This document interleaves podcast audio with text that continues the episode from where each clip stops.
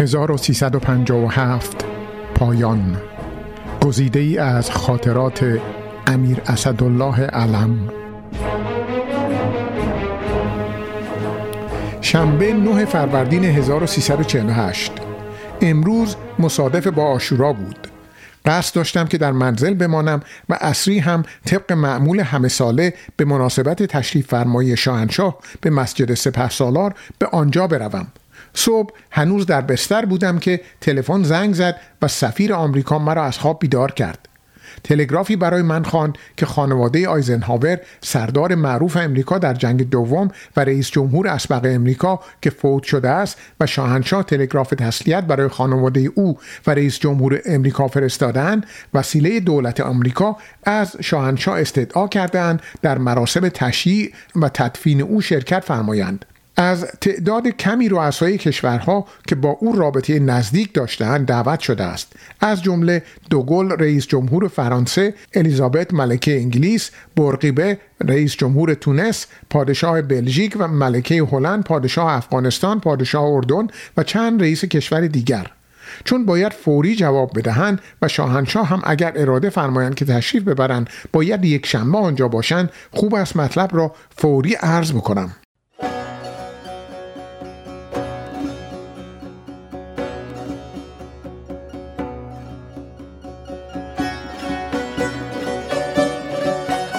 شنبه 16 فروردین 1348 سفیر آمریکا که در التزام بود برای شام احضار شد. مطالب مختلفی گفتگو شد. من جمله این که اگر حالا خدایی نکرده شاه از بین برود چه وضعی در ایران پیش می آید او معتقد بود که یکی دو سالی کارها بر اثر مایه و سابقه ای که پیدا کرده پیش می رود بعد ممکن است هرج و مرج شود. من این عقیده را ندارم و فکر می کنم همان فردا اوضاع به هم می ریزد فقط به نظرم رسید شاهنشاه از این استنتاج سفیر قلبا ناراحت شدند. زیرا روز بعد در لندن از من سوال فرمودند معنی حرفهای او چه بود؟ آیا آنها نقشه ای دارند که به این صورت از ذهن سفیر تراوش می کند؟ عرض کردم از اینکه روی جانشینی اعلی حضرت همایونی و تعیین اولیا حضرت شهبانو به عنوان نایب السلطنه و یک حزب مقتدر اکثریت کم و بیش مطالعه می کنند تردیدی نیست. ولی خود من تردیدی ندارم که فعلا در اشتباه هستند هیچ چیز نمی‌تواند جای خالی شما را پر کند. چون اولیا حضرت گویین که ملائکه است جوان و بی سابقه و به علاوه زیاد احساساتی هستند و ولیعهد هم بچه است. حزب اکثریت هم کوچکترین تأثیری در ارتش ندارد. بنابراین واقعا همه چیز دستخوش تزلزل و خطا و استراب می شود و معلوم نیست عاقبت کار به کجا می انجامد.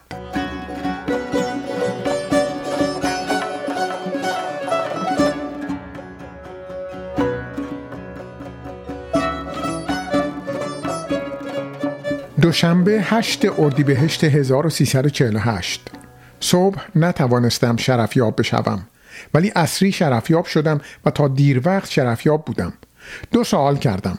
یکی اینکه قرار بود بعد از ظهر برای سواری تشریف ببرند چرا تشریف نبردند؟ فرمودند تولد پسرم علیرضا بود. چطور می توانستم بروم؟ دیگر اینکه چرا اینقدر دیر وقت کار می‌کنن و هنوز در دفتر تشریف دارند؟ با خنده خیلی پرمعنا فرمودند من که از مردم مستثنا نیستم بروم خانه چه بکنم و چه بگویم؟ به اعتقاد من زن ایرانی از زن کوچه تا ملکه کشور هنوز نمی‌داند معنی کار یک مرد چیست و چه باری بر دوش اوست و چگونه باید این بار را کم کرد. اینها آنچه از ما می‌خواهند سواری دادن است و بس.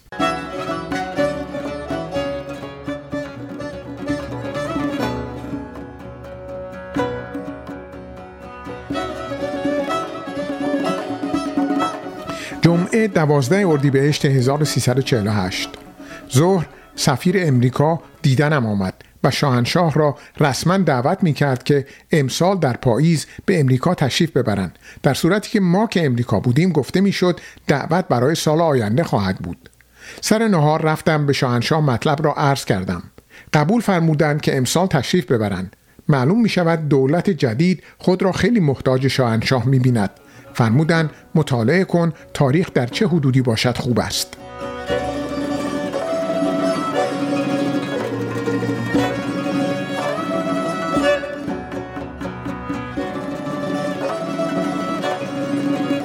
باز هم جمعه 12 اردیبهشت 1348 امشب شاهنشاه به من صحبتی فرمودند که خیلی در من اثر بد گذاشت.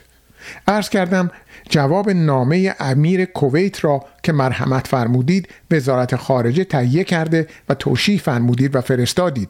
پیش ما هیچ سابقه باقی نمیماند. باید سابقه را بدهند. فرمودند آخر مطلب سیاسی است. به دربار مربوط نیست. یا للعجب از این فرمایش. واقعا گاهی در قضاوت مربوط به ارباب عزیزتر از جانم در حیرت میمانم. آن هم نسبت به کسی که همه چیز خودش را فدای او کرده و می کند. با این وصف تفهیم به این که فراموش نکنید محدود هستید چه معنا دارد. آن هم همه مسائلی که علاهده میفرمایی و با من مذاکره می‌کنی. چه باید کرد؟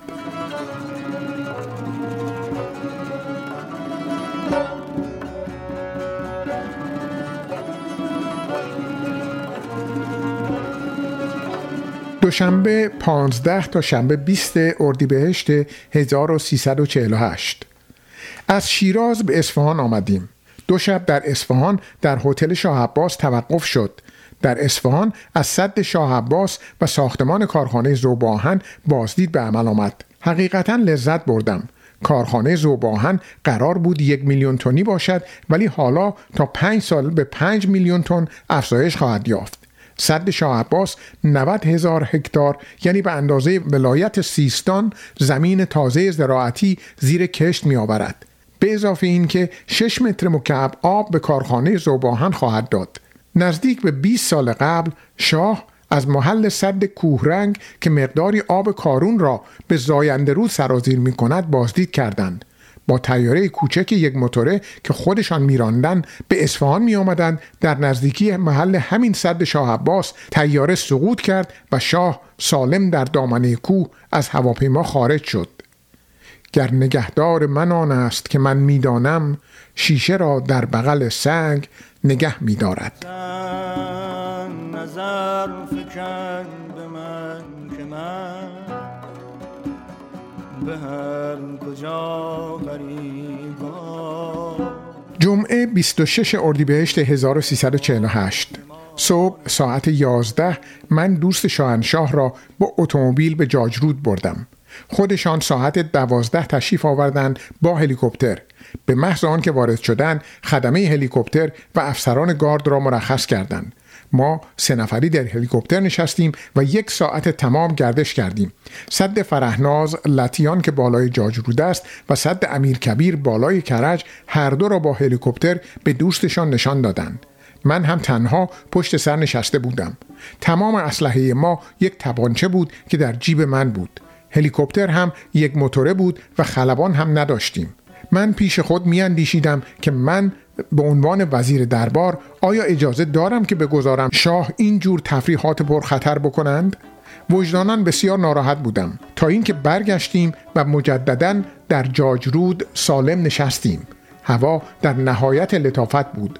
ویلای کوچکی که برای شاه ساختم خیلی مورد توجه واقع شد.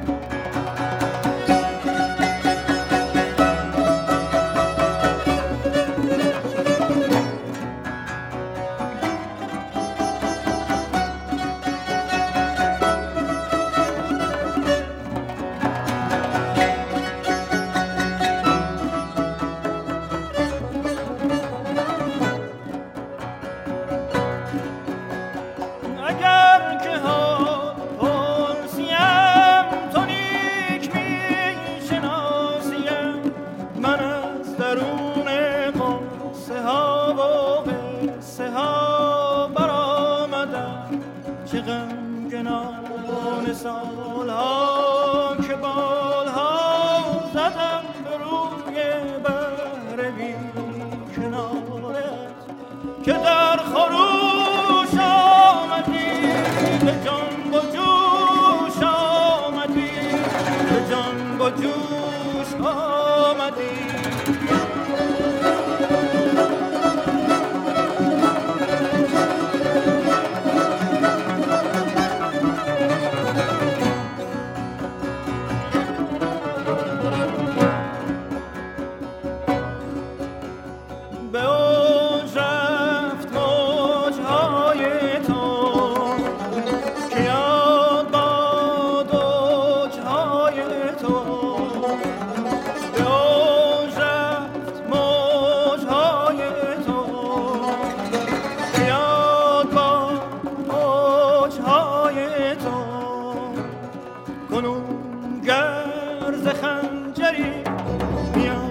کتف خسته.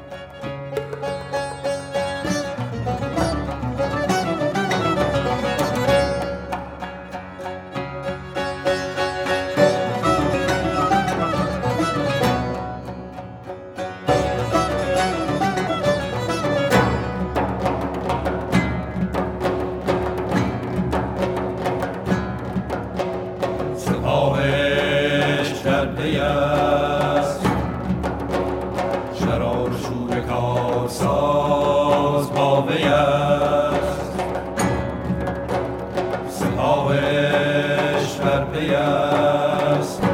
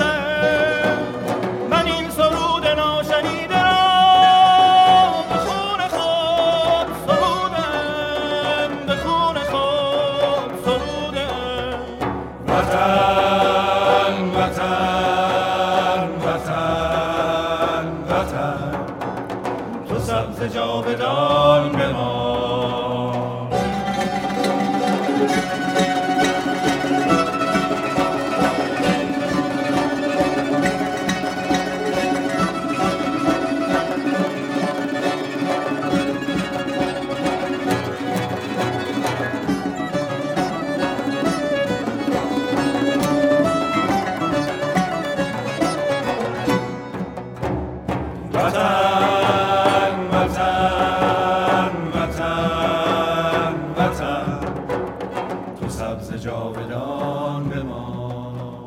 که من